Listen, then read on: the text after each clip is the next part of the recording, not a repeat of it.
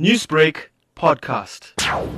The protests are seemingly uh, seeming to happen um, every second day or every second morning. Um, they basically, or, or, the guys that are perpetrating this, are blocking off uh, Mary Thipe and Bellair roads completely, and um, you know, burning tires and beds and a whole lot of stuff, just so that there's no access in the area, and then leaving the area. So they're just giving municipality a whole lot of work all of the time. I think they're fighting more with municipality with regard to having that court order to have them removed, and I think it's more about that. How would you say these protests in the area they are impacting on residents that reside there?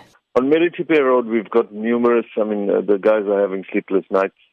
Uh, we've got some good uh, leaders in that area keeping in touch with us all of the time, and we go out sometimes to go and assist where we can. They are busting all the water meters, you know, of the ratepayers across the road. Intimidation, some stone throwing happening uh, on the Bellair Road and the Jan Smuts intersections uh, on some uh, incidents have been reported of same.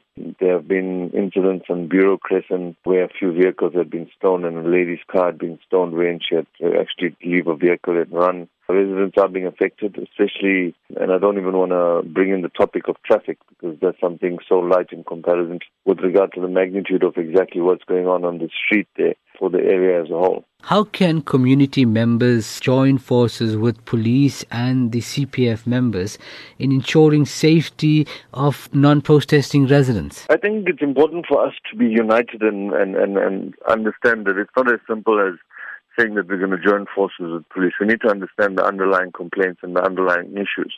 The underlying issues is, is basically land and uh, you know urbanization and all of these things, and those sorts of things can't just be resolved by ratepayers or, or a formal residents gathering together and saying that uh, they're not willing to understand the other side of the issues of of, of uh, urbanization and people coming into the city and their need for land.